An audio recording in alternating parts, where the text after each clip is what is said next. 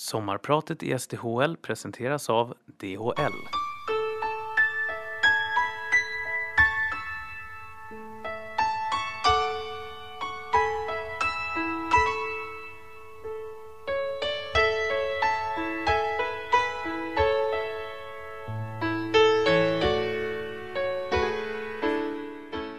Hon skrek. Lina! Och jag förstod att nu, nu får inte jag spela mer. Hon skrek så alla hörde i båset. Vad håller du på med? Du skiter i allt där ute. Du åker inte skridskor. Du backcheckar inte. Du ser nonchalant ut. Ska du ha det där A på bröstet så får du fan gå ut och visa dem nu. Alla hörde. Jag skämdes. Började gråta. Och jag kände, nu, nu kommer jag aldrig få spela med de där tre kronorna på bröstet igen. Året var 2017 och detta är ett av mina starkaste minnen i min ishockeykarriär. Nu trodde ni säkert att jag istället skulle säga att ett av mina starkaste minnen var när jag vann det där ungdoms-OS-guldet i Lillehammer 2016. Eller när jag fick avgöra den där semifinalsmatchen på U18-VM i Ryssland. Eller när vi fick göra den där TV-puckshögen efter slutsignalen i finalen. Men nej. Den där utskällningen är det minnet som satt sig i mig och något jag alltid kommer att komma ihåg. Och om jag idag ser det som något negativt och som en dålig erfarenhet? Absolut inte. Detta fick mig att ändra hela min syn på hockeyn och hur jag idag tänker att det är det jag älskar mest. Att spela ishockey. Mitt namn är Lina Ljungblom och nu ska ni få höra min historia.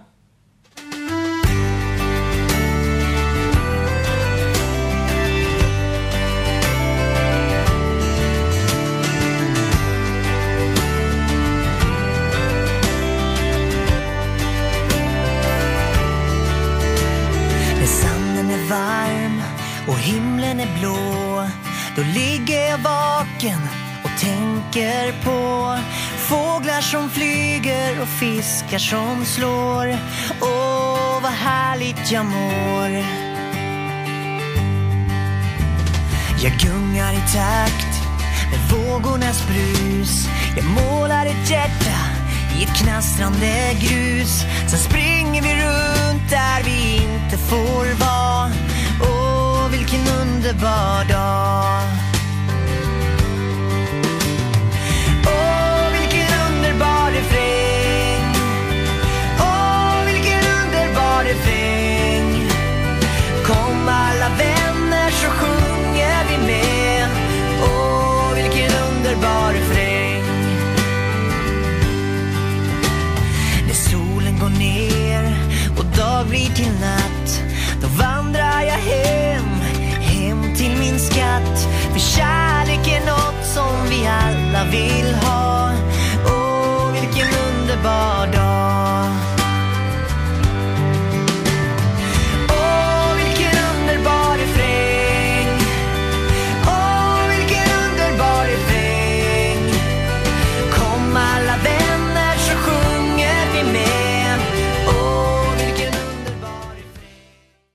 Där hörde ni en underbar refräng med Jimmy Jansson.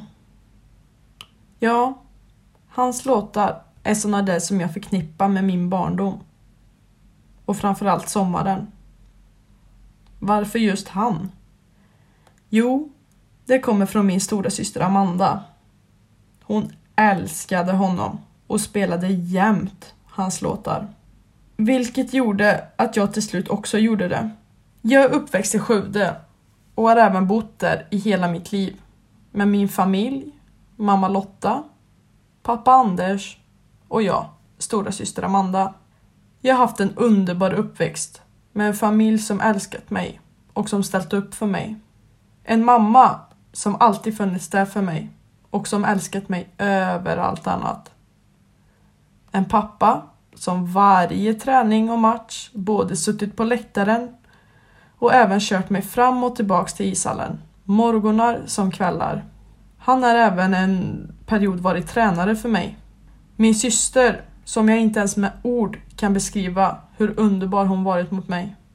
Och även fantastiska mor och farföräldrar som jag har så många fantastiska minnen med. Alla semestrar jag och min syster varit med mormor och morfar. Eller alla gånger jag och min syster åkt på en madrass nerför trappan i farmors hus. Ja, listan kan göras lång. Vi bodde på ett perfekt ställe för barn att växa upp på. I ett radhus, i ett lugnt område med många barn och en liten bit utanför Skövde stad. Nära till lekparker, fotbollsplaner, skogar och skolan. Jag trivdes verkligen där. Ett ställe jag älskade att gå till var ett stort träd vi kunde klättra upp i. Vi hade nämligen en backe som var som skydd för järnvägen och där uppe i den backen fanns en stor ek som var alldeles utmärkt att klättra upp i. Och oj, vad långt man såg. En av grenarna satt jag ofta på och tittade ut över vårt område som sträckte sig längre än vad ögat kunde nå. Det är en plats som jag än idag kan sakna. Så fort jag besöker mitt gamla barndomsområde så tittar jag alltid upp mot just det trädet och känner känslan jag hade när jag var liten. Hur avslappnande det var att sitta där och hur stor jag kände mig som kunde vara så högt upp och se så långt. Mina bästa kompisar bodde inte långt ifrån mig heller. Jag tog cykeln och på tre minuter var jag framme till vilken kompis jag än skulle. Vi bodde helt enkelt perfekt när jag tänker efter. Men många minnen är såklart från ishallen. De flesta minnen från Island har jag med min pappa, som i stort sett följt med mig jämt. Varenda lördagmorgon har vi gått upp väldigt tidigt. Det har varit mörkt och kallt ute. Och vi har satt oss i bilen på väg till Isalen för att spela match. Ja, det kanske låter jobbigt att gå upp tidigt varje helg, men det var bland det bästa jag visste. Pappa har följt med mig överallt.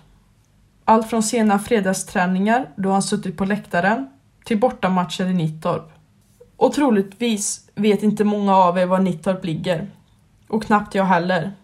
Det kanske inte var överdrivet långt bort. Cirka 14 mil. Men tänk er att åka mitt ute i ingenstans. Och där ligger en by. Där det bor cirka, ja, 200 personer. Och mitt i den byn ligger en ishall. Ingen rolig resa med bara massor med småvägar och skog på varje sida.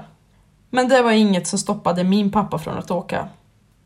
Så om det varit någon på läktaren så har det varit pappa. Och inte för att jag bett om det, utan för att han velat det. Jag har även minne från träningspassen jag gjorde med Skövde IKs damer, då hela min familj var med på isen. Pappa som tränare, min syster och mamma som spelare. Samt jag själv då, som spelare. Vi har gjort mycket ihop vi i familjen. Och det jag tycker är så roligt är att vi alla har haft just hockeyn som intresse. Det har rest över hela Sverige och flugit till många olika länder ute i världen för att se mig spela. Ett otroligt stöd har de varit för mig. Men något som jag återkommer är ändå hur mycket jag och Amanda, min syster, gjort ihop. Alla gånger jag fick vara med henne och hennes kompisar. Eller hon varje gång gett mig tips och råd inför livet. Och varje gång hon funnits där för mig. Det är även tack vare henne som jag idag spelar hockey. Så min kärlek till min syster är obeskrivlig. Men som ni förstår så har vi haft våra duster med varandra också. Vi kunde bråka om allt möjligt.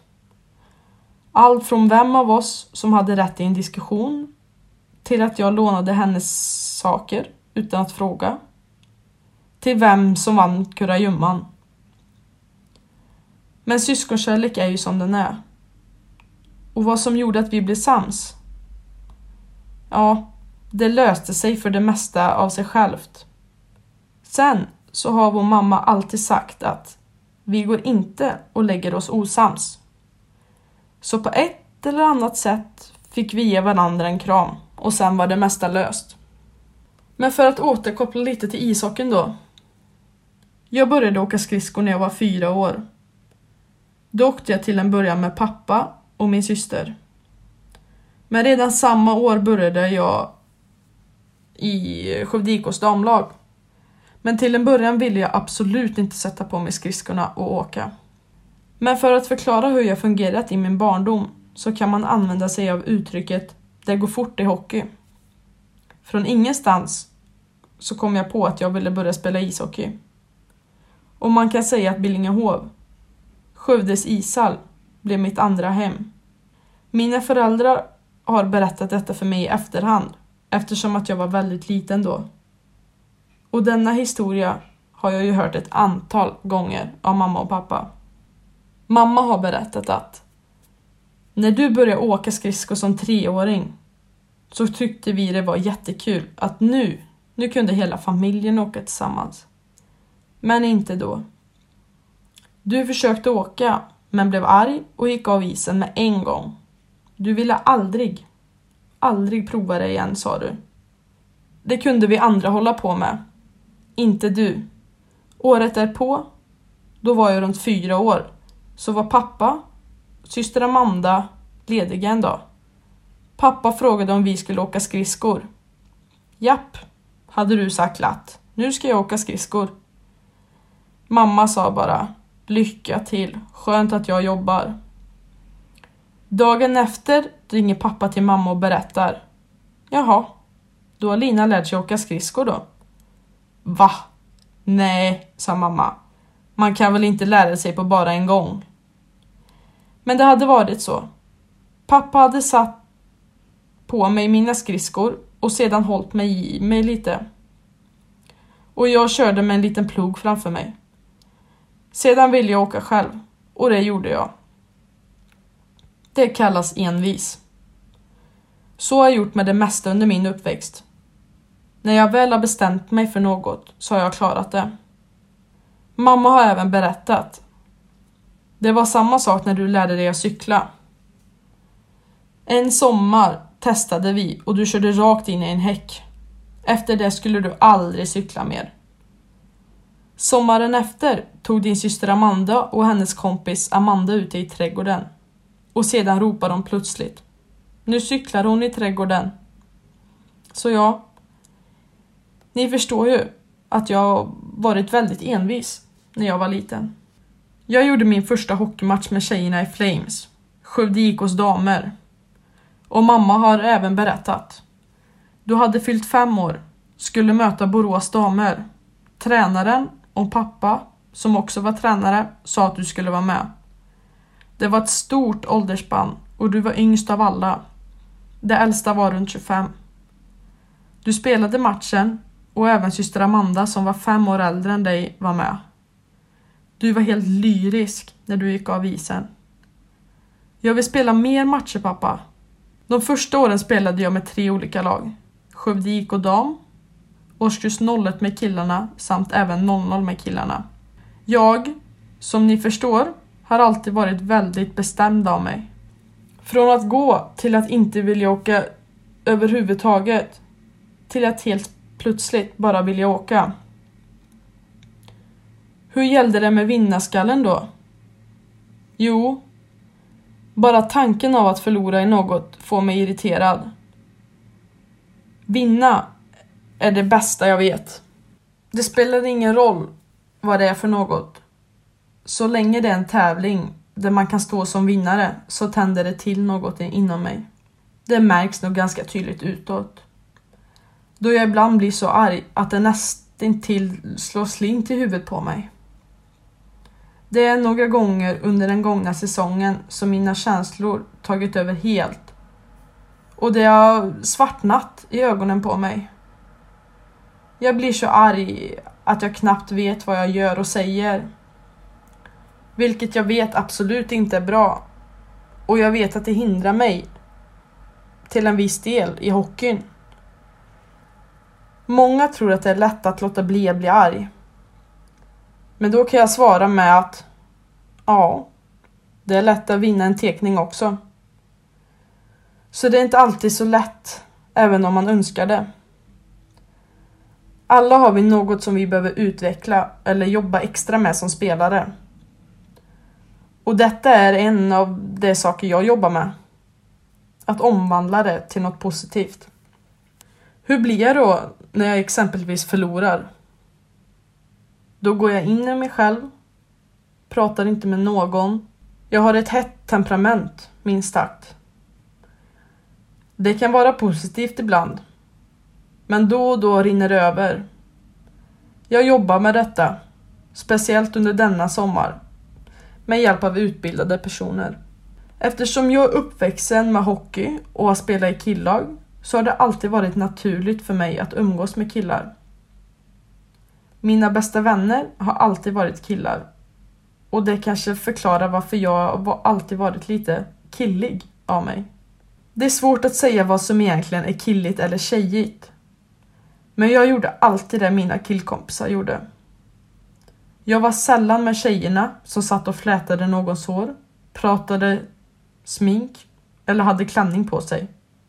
Jag spelade istället fotboll på rasterna. Hade mjukisbyxor och t-shirt på mig. Klippte mitt hår väldigt kort. Jag gjorde alltid det som killarna gjorde, vilket jag menar med just killigt. Jag har minnen då det bland annat kom fram någon och frågade om jag var en tjej eller kille. Samma sak när vi hade friluftsdag med skolan och en av aktiviteterna man kunde välja var att åka skridskor. Då kom det fram en tjej till mig på isen och frågade om jag var kille. Vilket jag ändå kan förstå. Jag hade kort hår så det stack inte ut någon fläta eller tofs från hjälmen. Mjukiskläder och spelade hockey. Inte mycket som stämde överens med hur tjejerna i min omgivning var eller gjorde.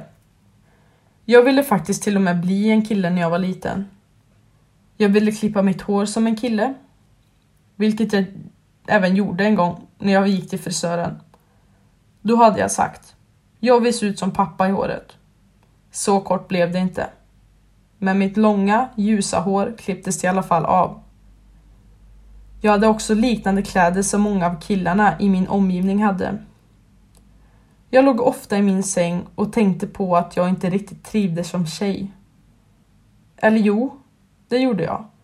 Men jag kände att jag inte riktigt kände mig som en tjej. Och kände att jag mer tillhörde killarna. Ett exempel var när jag var och badade med kompisar. Då jag alltid bara hade shorts på mig och inte någon överdel. Kommer så väl ihåg att mamma, en mamma sa till mig en gång Men oj, har inte du glömt något? Och skrattade lite. Hon menade inte alls att vara taskig utan mer skoja om det faktiskt var så att jag hade glömt det. Men för mig blev det bara mer konstigt. Varför skulle jag ha en överdel på mig?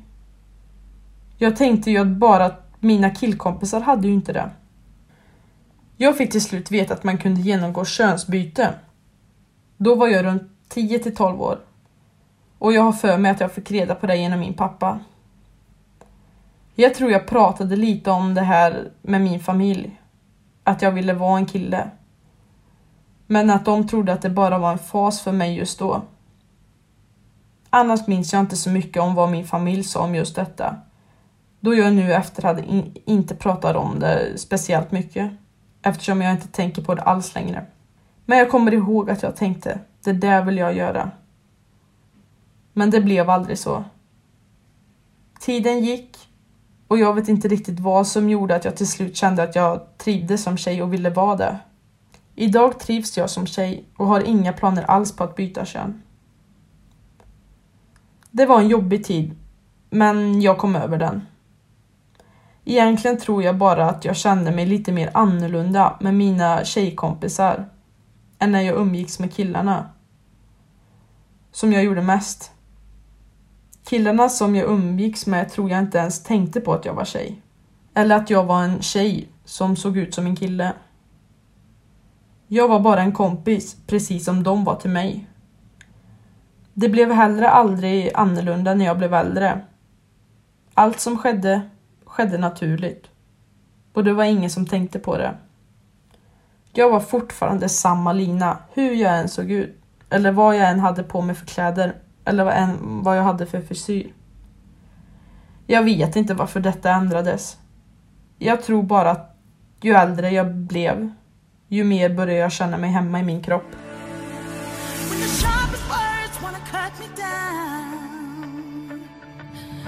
Send a blood, gonna drown them out.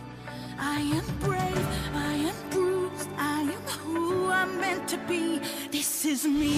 Look out, cause here I come.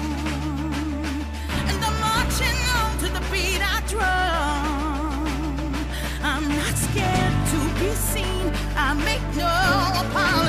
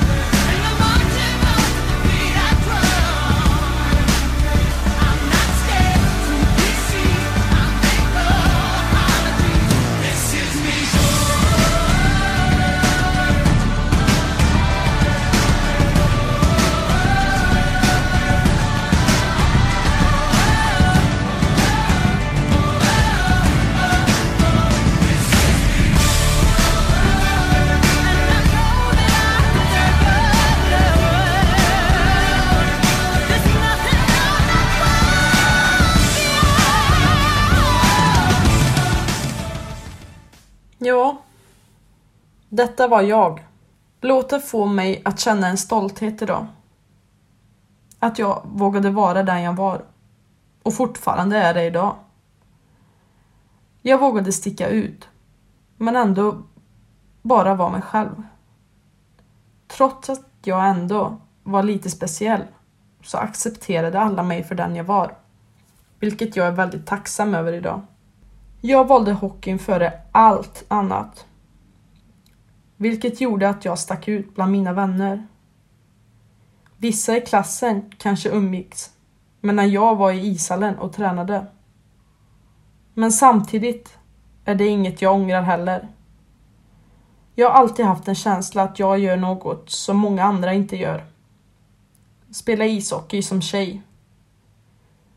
Även om jag under mina år i hockeyn spelat med killar som varit bland mina närmaste vänner och att jag genom killarna i ishockeyn hittat den bästa vän som jag än idag står väldigt nära så kände jag mig ändå lite utanför. I yngre åldrar bytte jag om i samma omklädningsrum som killarna och jag gjorde i stort sett allting med dem. Men ju äldre jag blev och ju längre upp i åldern jag kom ju mer ensam blev jag. Jag började byta om själv, både innan och efter träning. Vilket gjorde att jag kände mig lite mer ensam när alla andra i laget var tillsammans. Detta var jobbigt. Det var självklart lika roligt att gå ut på isen och träna. Men det var inte lika kul att åka iväg till ishallen som det är idag när jag spelar i damlag. Som tur är så har det nästan alltid funnits ett damlag i Skövde. Där tränade och spelade jag mest när jag hade tid.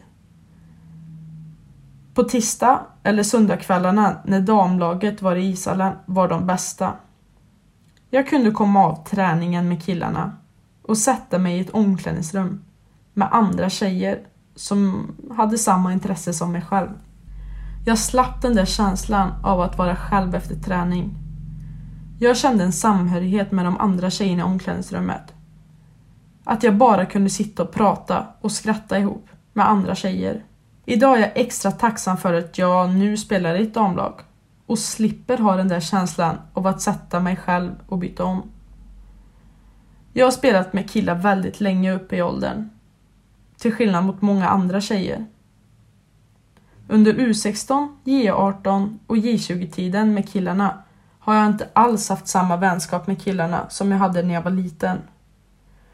Vilket gjorde att jag kände mig ännu mer ensam utanför isen. Min uppskattning av att spela i ett damlag idag är extremt stor och jag njuter i princip varje dag av att kunna gå ner till träningen och bara som vi säger i Västergötland, köta med alla. Sen har tiden som tjej i ett killag inte alltid varit bra på isen heller. Då menar inte jag hur killarna i mitt lag har varit emot mig, utan hur motståndarna betett sig mot mig. Jag vet inte hur många gånger jag fått en extra tackling eller ett extra slag med klubban. Eller hur många som hoppat över och tackat mig med handen efter matchen på grund av att jag varit tjej. Det kanske inte bara var för att jag var tjej. Utan jag tror att det sved i deras ögon att jag var en tjej som var bra på att spela hockey. Ibland kanske till och med bättre än vad de själva var. Det tror jag var anledningen varför många betett sig illa på isen mot mig. Ett minne jag starkt kommer ihåg och som är mitt allra värsta från när jag spelade med killar var en match i Ulricehamn. Jag var cirka 12 år. När slutsignalen gick satt jag i avbytarbåset men åkte direkt ut på isen. Jag åkte fram till en av killarna i motståndarlaget och drog en rak höger i huvudet på honom. Ja, jag håller med om att det inte var ett speciellt bra uppförande. Jag kommer ihåg så starkt hur ledsen jag var under matchen. Några av killarna betedde sig väldigt, väldigt illa och var rent av elaka mot mig. Jag var ganska ung som sagt, så jag minns inte allt och bad därför mamma berätta hur hon upplevde detta och varför jag betedde mig som jag gjorde efter slutsignalen. Mamma har berättat. Ni låg under efter med ganska stora siffror. Slutsignalen ljuder och jag får då se hur arg du är. Du vänder dig om och bara åker av isen så fort du kan, utan att tacka motståndarna. Jag har aldrig sprungit så fort från läktaren ner runt isen. Jag tar tag i dig och säger, även om man förlorar så ska man alltid tacka motståndarna för matchen. Alltid. Du säger till mig att du inte vill tillbaks in på isen. Det gick inte att prata med dig. Du var så ledsen och arg så jag följde med dig in i omklädningsrummet och vi pratade ut. Mamma berättade vidare att hon inte visste vad som hade hänt ute på isen. Men jag berättade efter matchen. Några av killarna i motståndarlaget hade åkt runt och kallat mig både det ena och det andra. Det ena värre än det andra. Men efter någon vecka hörde faktiskt en kille av sig från Ulricehamnslaget och bad om ursäkt för vad hans kompisar hade sagt och gjort. Han hade alltså inte sagt något, men hörde ändå av sig, vilket jag tycker var starkt gjort. Ett par veckor senare kom Ulricehamn upp till Skövde och det var Skövdes tur att vinna den här gången. Då har även mamma berättat att jag bara hade en sak i huvudet. Att jag skulle jäkla mig visa alla. Och det gjorde jag. Jag gjorde tre eller fyra mål den matchen. Och där kom den där envisheten in. Precis som den där lilla envisa flickan som när jag var fyra år. Mamma fortsatte att berätta. Jag har aldrig sett så beskyddande Skövdekillar runt dig. Så fort någon motståndare kom i närheten av dig så kom de och tryckte sig emellan. Även de killar som var huvudet kortare än dig skyddade dig. Tro att detta är bland de få gånger du har blivit utsatt för något sådant.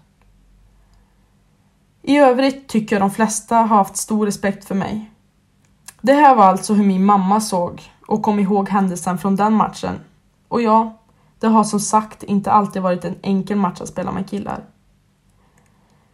Men som ni, min mamma nämner Och som jag själv tycker så har killarna i det laget jag spelat i i Skövde behandlat mig med en väldigt stor respekt. Vilket har betytt väldigt mycket såklart.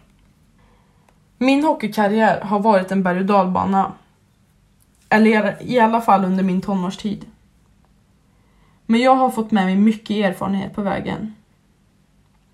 För att återgå till en av de kanske bästa erfarenheterna jag fått med mig var just den gången jag nämnde i början. Det var under finkampen med U18-landslaget av tränare Ylva Martinsen, före detta Lindberg. Ylva Martinsen, som senare efter den här händelsen blev förbundskapten för Damkronorna och som själv varit en framgångsrik spelare i både klubb och landslag. Ja, den utskällningen kommer jag alltid komma ihåg. Men som jag bara idag kan säga tack för. För att förklara lite mer vad som hände. Jag och min första flickvän hade gjort slut några dagar innan den hockeycampen. Och nu, nu skulle vi spela ihop under turneringen. Ja, det var ingen lätt match om man säger så. Känslorna tog över och jag var extremt dålig ute på isen. Jag tror många känt den känslan när sin första riktiga kärlek tagit slut. Det var det enda jag kunde tänka på och det kändes som hela jorden vändes upp och ner. Och inte nog med det. Så skulle jag nu åka på landslagsläger och prestera mitt max samtidigt som jag var väldigt hjärtekrossad. Det var inte lätt att hålla alla känslor i styr. Speciellt inte under matcherna när jag skulle försöka fokusera. Mina känslor inom mig var verkligen som en berg och dalbana under den turneringen. Ylva, tränaren, visste inte om vad som hade hänt. Under den andra matchen mot Finland tog min energi totalt slut och jag kände ingen glädje och jag var väldigt dålig och ofokuserad den matchen. Fruktansvärt dålig. Vilket såklart Ylva också såg. Efter ett byte så hör jag Ylva skrika Lina och hon lät inte alls glad på rösten. Så jag förstod att nu, nu kommer jag aldrig få spela med de där tre kronorna på bröstet igen. Hon stod där och jag satt på bänken och då började hon säga Vad håller du på med? Du skiter i allt där ute. Du åker inte skridskor. Du backcheckar inte. Du ser nonchalant ut. Ska du ha det där A på bröstet så får du fan gå ut och visa dem nu. Och jag började gråta. Jag skämdes för de andra i laget som hörde. Men eftersom matchen inte var slut bet jag ihop och gick ut och spelade hockey. Det var nervöst. För jag var så rädd för att förstöra min chans till att få spela med U18-landslaget igen. Men efter den utskällningen så började jag spela ishockey igen och gjorde det ganska okej okay där ute resten av matchen. Varför det blev bättre? Hmm, jag tror att det var för att jag verkligen fick höra att detta inte var okej. Okay. Mitt beteende ute på isen var inte bra. Och skulle jag inte rycka upp mig kanske jag inte skulle få spela mer med den här tröjan på mig igen. Jag kände nog att där och då så fanns det inte något annat än att visa Ylva, men framförallt mina lagkompisar, att jag faktiskt brydde mig om detta. Vilket nog kan ha med den där lilla envisa flickan som när jag var liten att göra. Envisheten som satt kvar att nej, nu jävlar. Hur ledsen jag än var så kände jag någonstans att jag inte bara kunde ge upp. Allt detta jag kämpat för i många år ska inte bara försvinna på grund av detta. Så tack till den där envisa tjejen som fanns kvar i mig. Den utskällningen kan jag än idag känna, känna känslan jag gjorde där och då. Men gud vad jag burit med mig den. Jag och Ylva pratade efter matchen och det löste sig väldigt bra.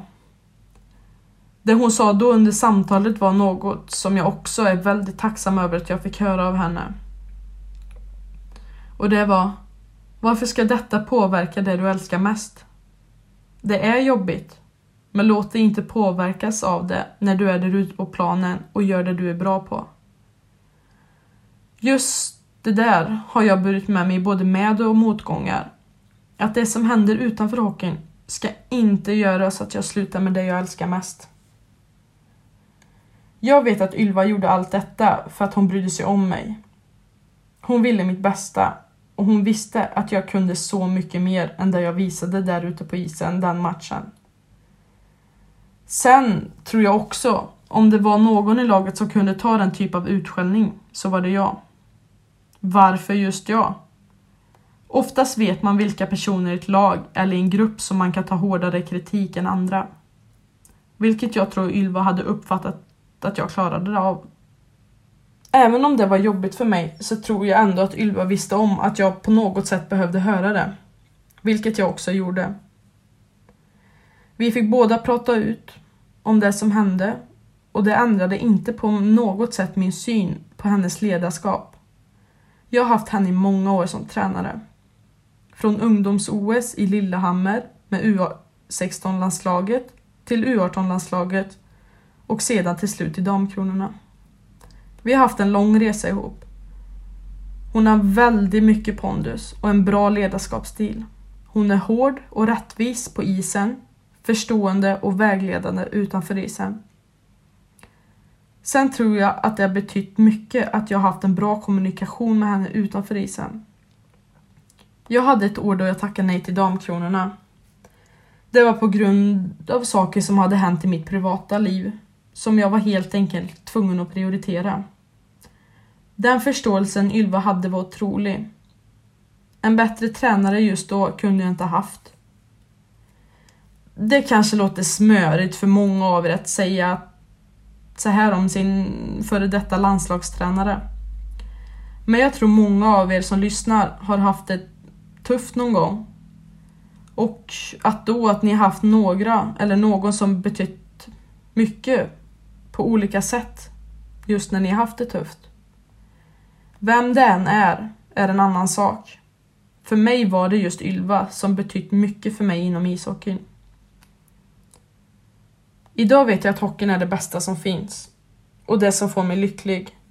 När jag tittar tillbaka på säsongen som varit och under varje sommar så saknar jag den där lukten av hockeysvetten man möts av när man kommer in i ett omklädningsrum. Eller inför varje match när man laddar upp med bra musik och sina lagkompisar bredvid en. Eller när man åker ut på en nyspolad is inför både träning och match. Jag blir glad av bara tanken på att känna dessa känslor. Så varför ska jag sluta med det jag älskar mest av allt? Jag har i alla fall bara ett ord att säga till Ylva. Tack!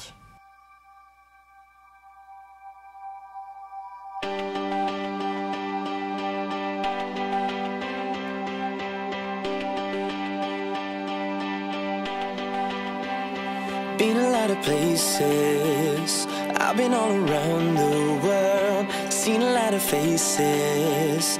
Never knowing where I was on the horizon. Know, I know, I know, I know the sun will be rising back home. Living out of cases.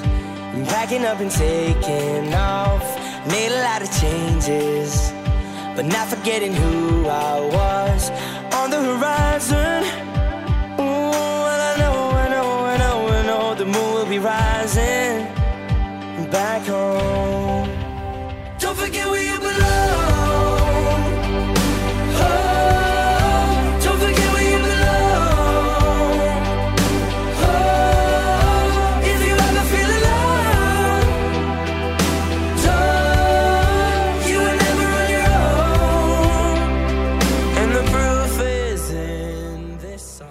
Hörde ni One Direction med Don't Forget Where You Belong.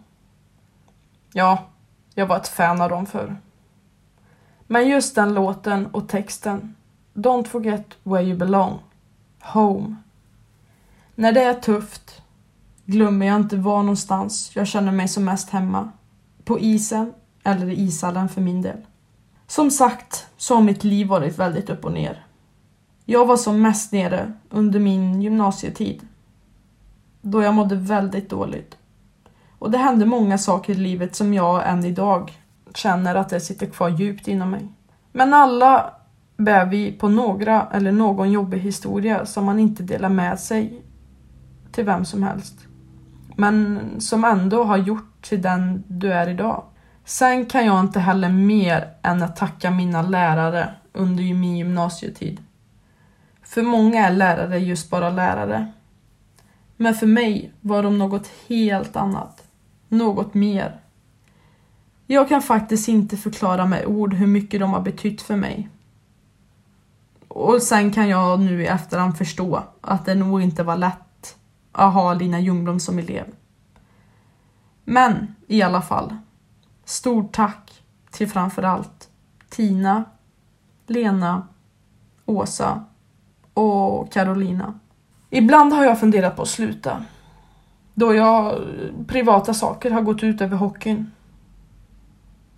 Jag tror många elitidrottare har känt att de någon gång velat sluta med sin idrott. Men att det funnits något där som hållit den kvar. Kanske vinnarskalle att bli bäst. Kanske folk runt omkring som stöttat. Eller att, att det finns någon liten tjej eller kille inom dem som har haft drömmar och som verkligen älskat det man gör. Ja, den där envisa lilla flickan inom mig har nog fått mig att stanna kvar. Och även viljan till att bli bäst och kärleken till sporten. Jag tackade som sagt nej till att representera mitt land, som är en elitidrottares stora dröm. Jag tackade nej till landslag för att försöka hitta tillbaks till mig själv. Det är ibland okej okay att bara stanna upp och lyssna på sig själv. Idag är jag tacksam över att jag inte slutade när jag mådde dåligt. Att jag faktiskt tänkte på, om jag slutar så kommer jag aldrig mer känna den där känslan av att åka ut på isen innan match. Eller att jag kommer göra den där lilla Lina missnöjd efter alla drömmar hon haft och all den tid hon har lagt ner på ishockeyn. Det var känslor och tankar som jag inte ville bli av med, vilket gjorde att jag fortsatte. Och ett av mina bästa beslut hittills i karriären var när jag valde att flytta upp till Örnsköldsvik, där jag även bor just nu och spelar för Modo Hockey. Varför var det fullt på Modo? Det kändes bara bra efter första samtalet med Björn Enlund som är huvudtränare. Jag minns när jag fick samtalet från honom. Jag satt på Gotland och skulle ut och äta med min familj. Jag hade funderat länge vad jag skulle spela härnäst och efter cirka 40 minuters samtal så kom jag ut till mamma och pappa på restaurangen och sa Dit vill jag flytta och spela ishockey. Jag kände i alla fall att jag inte ville spela kvar i både Skövde IKs J20 och HV71 damer. HV71 hade ett fantastiskt lag den sista säsongen jag spelade där och vi slog både poängrekord i grundserien och tog oss hela vägen till SM-final samt att vi vann den första matchen i finalserien. Vi hade alla möjligheter att vinna det där efterlängtade SM-guldet. Men sen kom coronan i vägen och allt blev inställt. En enorm besvikelse som jag tycker är jobbigt att tänka på än idag. Jag spelade med många duktigare spelare i HV71. Men jag kände att min istid inte räckte till för att jag skulle få den utvecklingen jag behövde. Jag ville flytta och jag kände att Modo och Övik skulle bli perfekt. Vilket det också blev. Idag älskar jag hockeyn lika mycket, om inte ännu mer än vad jag gjorde när jag var liten. Sen vill jag också tacka Doris, min bästa vän. Och om man någon gång stött på en ängel i livet är det hon. Även om hon har fyra ben, en svans och väger åtta kilo så är hon bland det absolut viktigaste i mitt liv. Vi har haft henne i cirka fyra år nu och säga att en hund nästan har betytt mest för mig under de åren som gått kanske låter konstigt. Men utan dig hade jag nog faktiskt inte suttit här idag.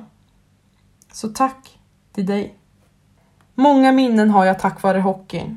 Till exempel, som ni redan hört, ungdoms-OS-guldet i Lillehammer, historiska JVM-silvret i Ryssland, guldet i Stålbucklan, som är motsvarigheten till det som senare blev TV-pucken, alla resor med U18-landslaget och damkronorna runt om i världen. Ja, så mycket roligt jag fått vara med om. Mycket jag fått lära mig, i med och motgångar. Som jag fått med mig, som bara gett mig massa erfarenheter. Alla vänner jag mött inom ishockeyn och som än idag står mig närmast. Jag vet att jag kommer få mer minnen med hockeyn. Jag vill inte att min resa ska ta slut här. Jag vill så mycket mer. Jag har drömmar jag vill uppnå. Min hockeykarriär är inte slut än, det vet jag. Det som är skönt att veta och som jag lärt mig under mina jobbiga år är att hockeyn alltid kommer finnas där för mig. På ett eller annat sätt. Nu kommer ni som avslutningsvis få höra Din tid kommer av Håkan Elström, Otto Knows. Som verkligen får mig att känna känslan av att har du det tufft någon gång, så håll ut. Din tid kommer. Jag har letat sen jag var liten efter stigen till toppen av världen. Mamma sa, lille bastard, du är en